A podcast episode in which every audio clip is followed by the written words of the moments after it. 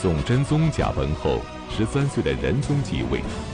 真宗的刘皇后以皇太后的身份开始垂帘听政，而这个刘皇后正是戏剧《狸猫换太子》中所说的刘妃。那么正史当中的这位刘皇后又是一个怎样的人呢？她又是如何从一个击鼓唱词的街头女子，一步一步走向大宋皇权的最高位置的呢？他的垂帘听政对大宋的朝政又产生了哪些影响呢？历史高级教师袁腾飞为您带来大型历史系列节目《腾飞五千年·宋朝》，请继续收看第十九集《垂帘听政》。上一讲啊，咱们讲宋真宗皇帝驾崩啊，那么这个真宗皇帝死的时候呢，五十四岁啊，五十四岁，他唯一的儿子，也就是皇太子赵祯继位，这就是宋朝历史上最有名的仁宗皇帝。但是这个仁宗皇帝啊，继位的时候才十二三岁，啊，小屁孩一个，是吧？他不能这个亲自执政，所以怎么办呢？就由这个真宗皇帝的刘皇后垂帘听政，开了这个宋朝啊母后垂帘的先例。那这个刘皇后是什么人？他有这么大本事吗？是吧？他怎么就能够这个垂帘听政呢？真宗啊，一共是有三位皇后。第一位姓潘啊，潘皇后。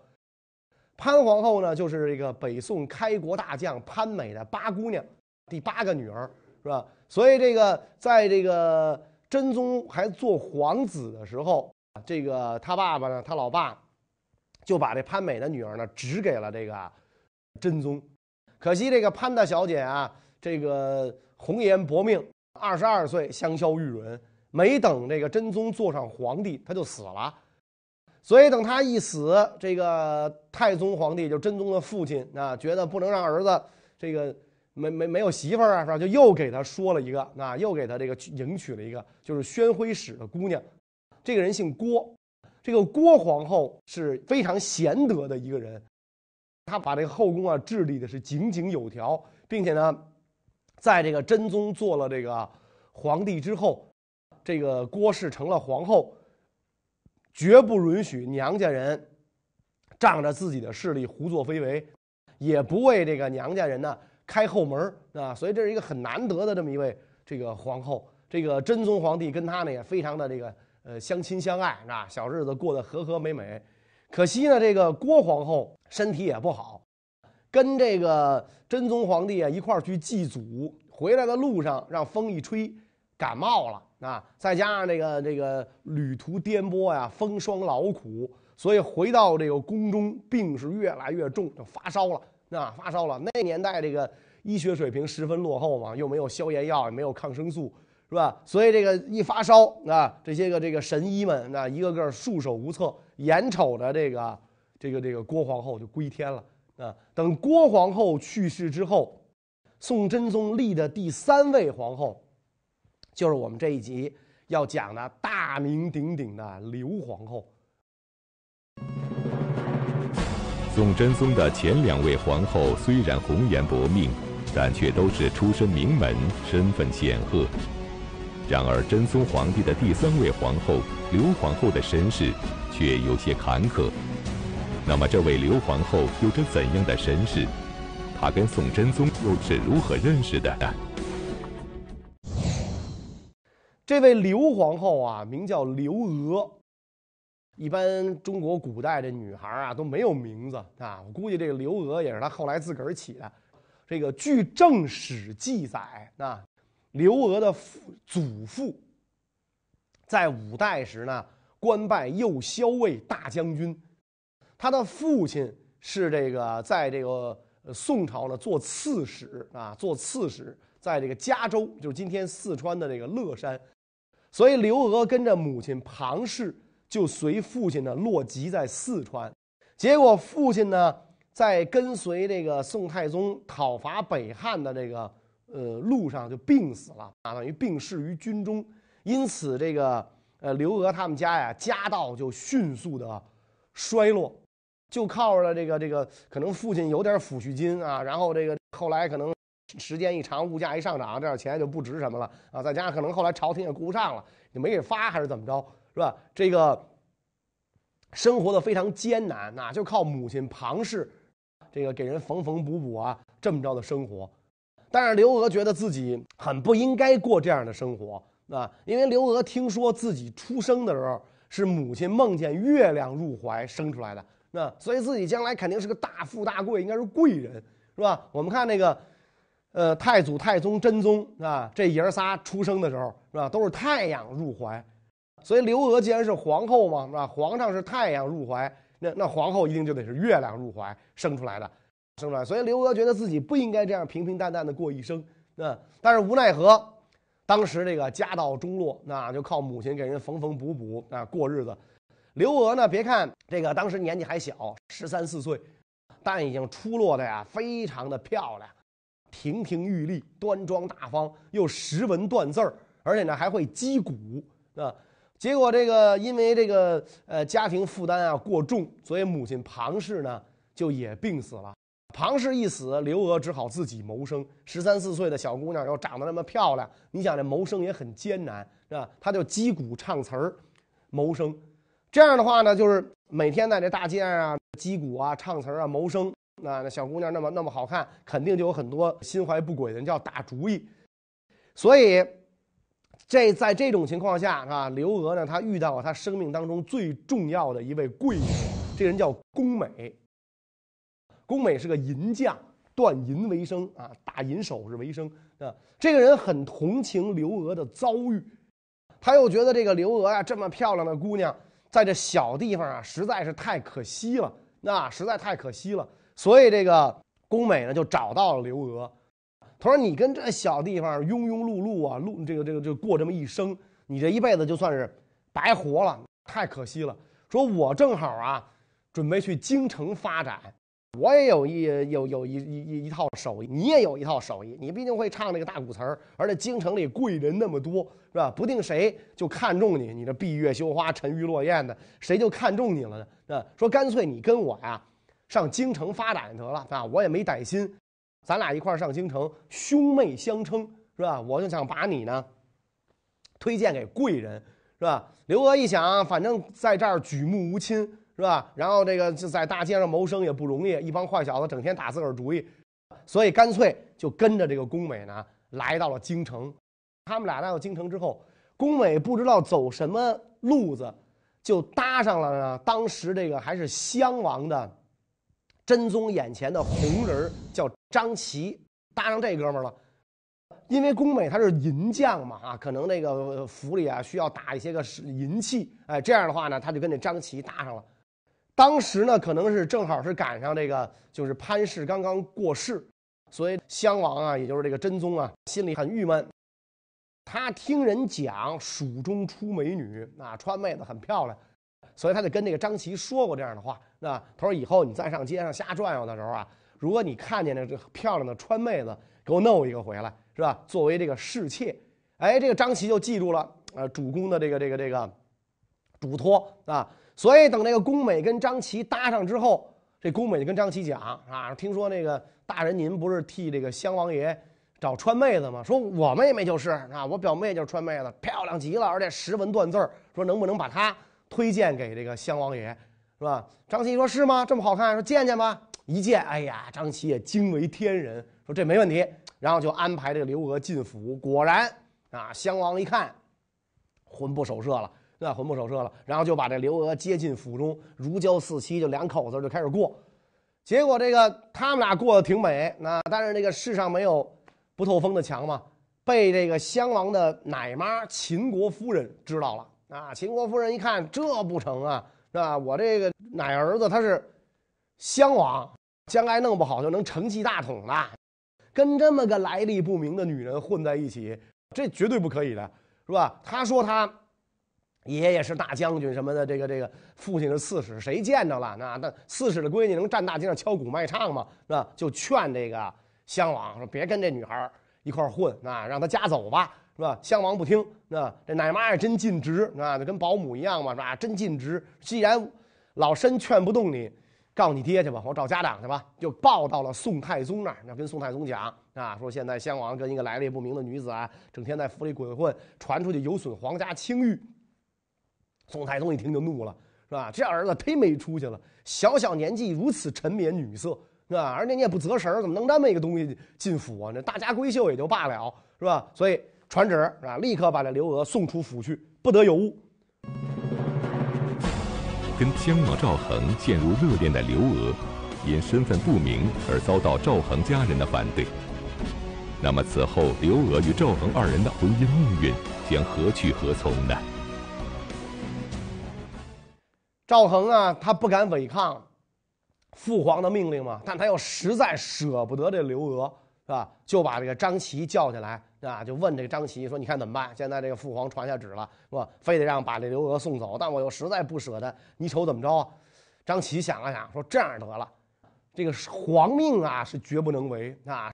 说你呀，要不这样，你把他送我们家去，我看着他，那我看着他，是吧？然后呢，你们俩约个会儿的也很方便，上上我们家，你不是很方便吗？哎呀，这个这个，这个这个，赵恒一听，好好主意。”说你真是我的这个这股肱之臣呐，是吧？尽给我出这好主意。而且张琪还进一步说，说这个刘娥虽然住在我们家，但她可是大王您的人啊，所以为了避嫌，我不能住在家里了，那免得这个说出去这个好好好说不好听，所以我不能住家里，我得住您这儿来。那从此以后我就搬到王府来住，然后刘娥住在我们家，那等于我们对调交换场地，然后我让家人把这个刘娥。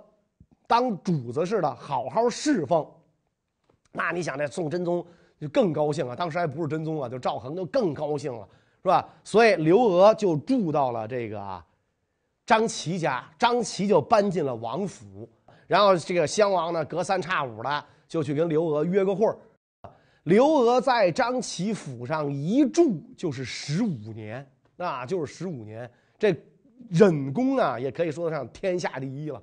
是吧？这要说这个，跟换到一般女的，那处在这么一个地位，肯定整天又哭又闹，说说一哭二闹三上吊，肯定得是这么折腾。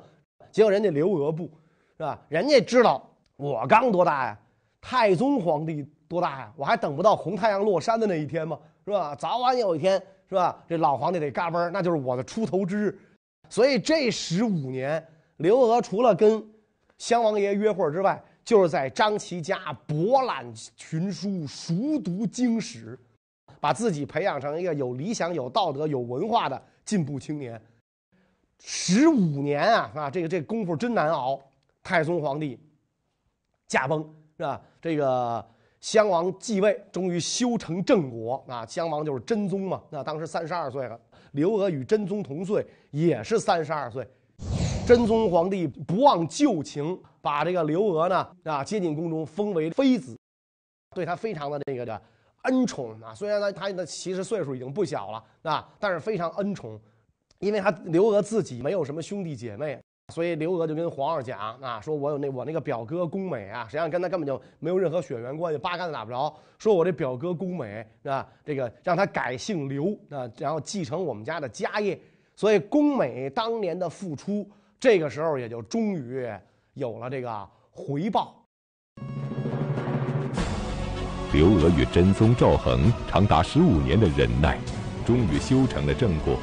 刘娥如愿以偿进入宫中，成为了宋真宗的一个妃子。然而此时的刘娥还不是皇后，那么她又是用什么样的手段，最终使自己成为皇后的呢？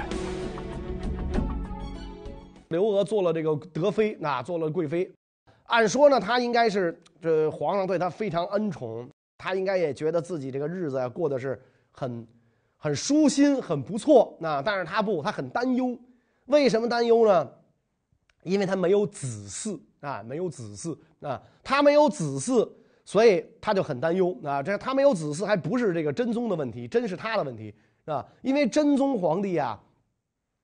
跟其他的这个妃子是吧？这个相继生了五个孩子啊，有男有女吧，相继生了五个，结果全部早夭啊？也不知道真宗造了什么孽了，五个孩子全部早夭。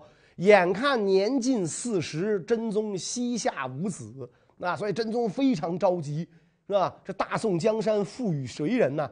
是吧？这神器交给谁？非常着急，是吧？所以这个他也急，刘娥也急，那皇上都快四十了，还没孩子，所以皇上说不行，不能等了，啊，不能等了。这个时候，这个第二任这个郭皇后也已经这个这个归天了，啊，所以皇上马上要立新皇后，宫中最受宠的这个女人，当然就是刘娥刘德妃啊。再次呢是杨淑妃啊。然后呢，这皇上急于求子，啊，又把这个前朝宰相的这个这个孙女沈氏接进宫。沈氏当时年方十四，妙龄少女是吧？年轻貌美，所以这个沈氏对这个刘娥的地位就构成了威胁。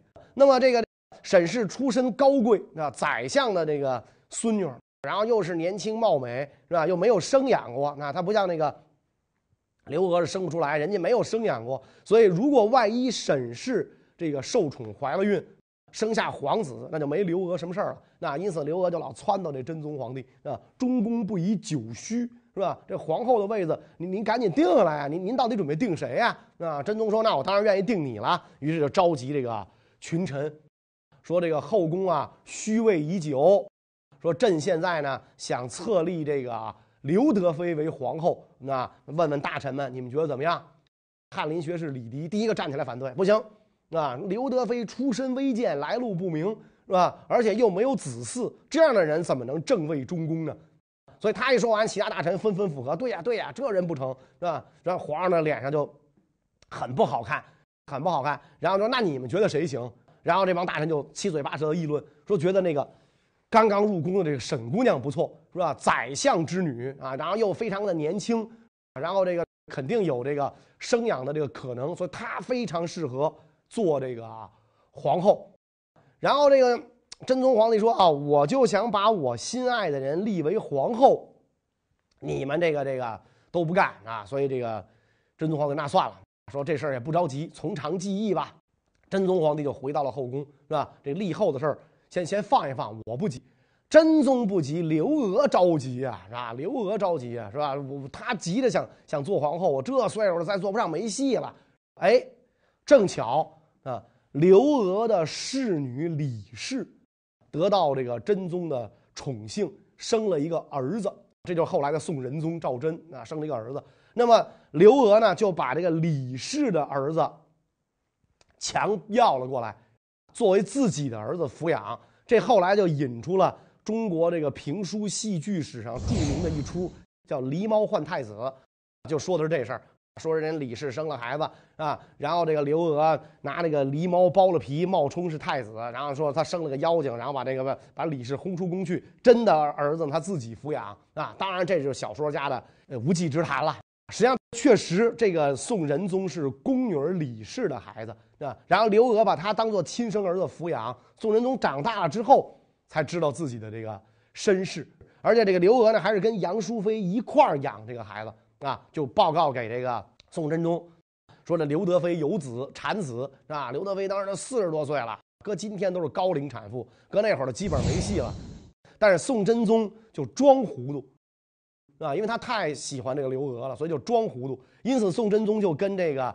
大臣们讲啊，你们不是说这个这个这个刘刘德妃无子不能立吗？现在有儿子了啊，你们还说啥？是不是可以立了？是吧？大臣们一看，哟，啊，既然这个呃德妃有子啊，那这那那就立吧，是吧？那立谁不是立呀，是吧？他现在母以子贵嘛，他有孩子了。那沈氏毕竟没有孩子，所以就同意这个立这个刘娥为皇后啊。当然，这个很多人呐。还是激烈的反对。你们像李迪这样的人，他就抓住了这个刘娥出身微贱、来历不明这一点，就没完没了的说，是吧？没完没了说，是吧？所以这个这个后来这李迪也遭到了这个刘皇后的残酷的报复啊，这是后话。所以刘皇后她册封的这个这个典礼都是秘密举行的啊，不像那个以往的这个呃呃朝代是吧？就是包括这个前朝是吧？太祖太宗朝册立皇后都是那么隆重，都没有。啊，偷偷摸摸的，就是宫中举行一个小小的仪式，一册就完了啊。然后就对外一宣布，这个刘娥就是皇后了。刘娥四十四岁了，那一年才这个终于当上这个皇后。经过几番波折，四十四岁的刘娥终于成为了皇后。那么，身处皇后位置的刘娥，都帮助真宗皇帝做了哪些事情呢？这些事情对于他后来能够垂帘听政，又有着怎样的影响呢？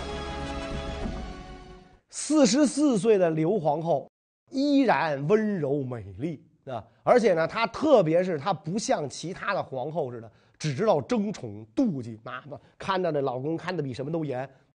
因为她在这个张齐府上读了十五年的书，啊，你想这十五年是吧？咱们从要从就从小学算，那也读到大学毕业了。所以这个他本来就识文断字读书读读了十五年，啊，都博士后了都。所以他这个精通书史，通晓这个典故，经常辅佐皇帝啊处理政事，啊，而且他这个这个博闻强记，过目不忘。啊，皇上在这个呃这个宫里批答奏章的时候，皇后在一边伺候着，他就看那皇上这件事怎么处理的，那件事怎么处理的，是吧？然后呢，就是他就都能记住，而且呢，太祖太宗朝啊的那个档案他都看过，太祖太宗遇到比如说赈灾怎么处理啊，遇到这个这个边训怎么处理，哎，他全都能看到啊，都能记住。所以当这个皇上有什么事儿拿不定主意的时候，那他就主动的给皇上出主意，而且引经据典啊，让这个皇上啊心悦诚服，是吧？说这件事儿，你看啊，皇上拿不定主意。他说，以前您遇到这种事儿，您是怎么怎么处理的？某年某月哪道上谕，您怎么怎么怎么说的？跟这不是一样吗？是吧？跟这事儿不是类似吗？或者太祖太宗遇到这种事儿怎么处理的？或者前代帝王遇到这种事儿怎么处理的？啊，所以那你想，这皇上有这么一位温柔美丽的妻子。又能够做他政务上的好帮手，那皇上简直就对这个刘皇后就就不是崇拜了，简直就是依赖了啊！特别是到这个皇上五十二岁的时候中风啊，中风之后就简直就不能处理朝政了，基本上就把这个朝政啊就托付给了这个刘皇后。后妃干政，这可在中国古代是一大忌讳，所以大臣们就反对。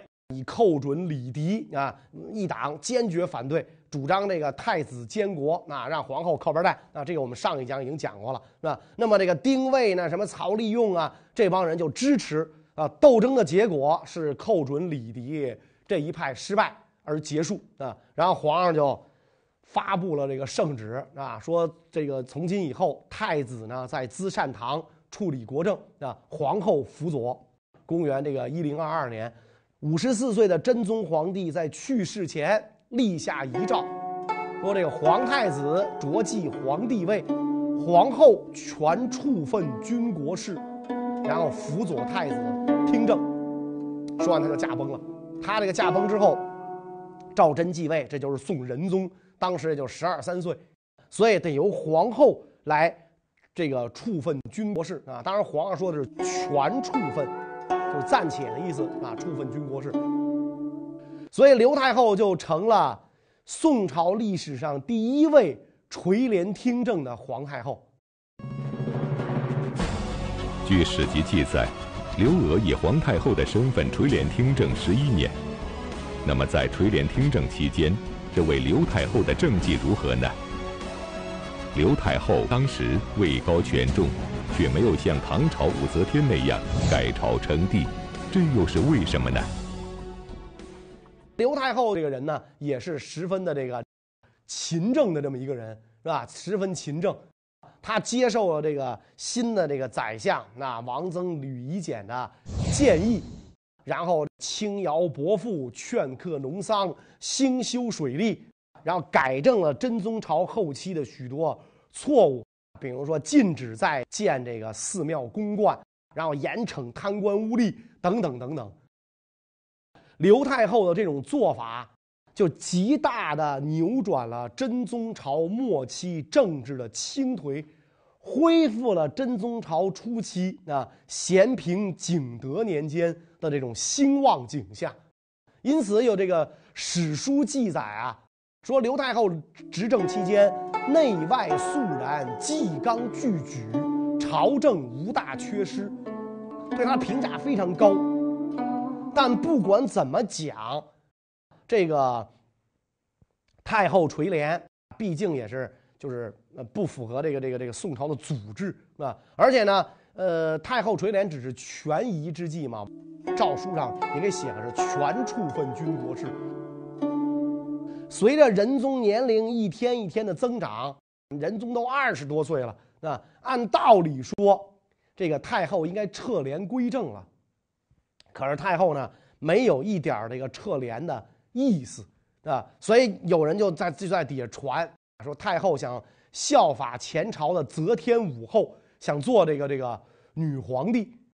确实，这个有一次去祭祀这个祖庙的时候啊，太后就跟那个。呃，就是这个这个负责礼仪的官员讲，说我想那个穿天子的衮服，去祭祀祖庙，是吧？这负责礼仪的官员一听就吓傻了，说您要是穿这个天子的衮服去祭祀祖庙的话，说以后写史怎么写这一笔呢？太后特别不以为然，说千百年后的事儿谁知道啊？是吧？说你千百年后的人的思想也不见得跟你一样啊！你果然，我们今天要看这事儿无所谓，时代不同了，男女都一样了，凭什么太后都不能穿？凭什么女人就不能当皇帝？国外的不是女皇不是有的是吗？所以太后的思思想很解放，想得很远，是吧？说你你千百年之后的事儿，你你管不着，是吧？所以这个李官无奈，就只好把天子的服饰啊剪了几样装饰，让太后穿着去祭祀了这个祖庙。啊，所以大臣们觉得这是一个很危险的信号，而且这个呃，还有一次，这个刘皇后就问这个手下的大臣，就说这个前朝的则天武后是什么样的人啊？这个大臣就为了堵这个太后的嘴啊，就跟太后讲说他是唐朝的罪人，几乎危害社稷。太后呢就默然不语。有拍马屁的人跟他建议啊，说这个让这个他呀仿照天子立七庙啊，追溯七代祖先。是吧？祭祀七代祖先，这个太后又问啊，说我能不能这个立七庙？啊，结果大臣又说，如果你要立七庙，将置四君于何地？是吧？那你把这个皇上放到哪儿去啊？是吧？那皇上祭祀谁去？啊，所以太后就明白了，那自己还是安守本分的好，是吧？不要这个这个做这个女皇的梦了，啊。因此，当有的大臣给他呈现这个武后临朝图的时候，是吧？这个。太后把这幅画扔到地上，说：“我绝不做对不起祖宗的事儿啊，坚守自己呢本分啊！我只是太后，不会做这个呃女皇帝。”到了这个宋仁宗明道二年，太后病重啊，仁宗严明医请灵药，想挽救这个太后的生命，可惜呢，这个自有天命嘛啊，太后还是的生命没有挽救住，还是这个呃就是归天了。太后归天之后，仁宗开始亲自执政。这个被被母后压了十一年啊，然后也终于知道自己的身世了啊。刘太后不是我的亲妈，我亲妈姓李，追尊自己的亲妈也做这个太后，开始亲自执政。他就是我国历史上啊，就是宋朝历史上第四代皇帝，也是我国历史上少见的仁德之主啊。关于这个宋仁宗仁德的这个。故事啊，我们呢下一讲再讲。谢谢大家。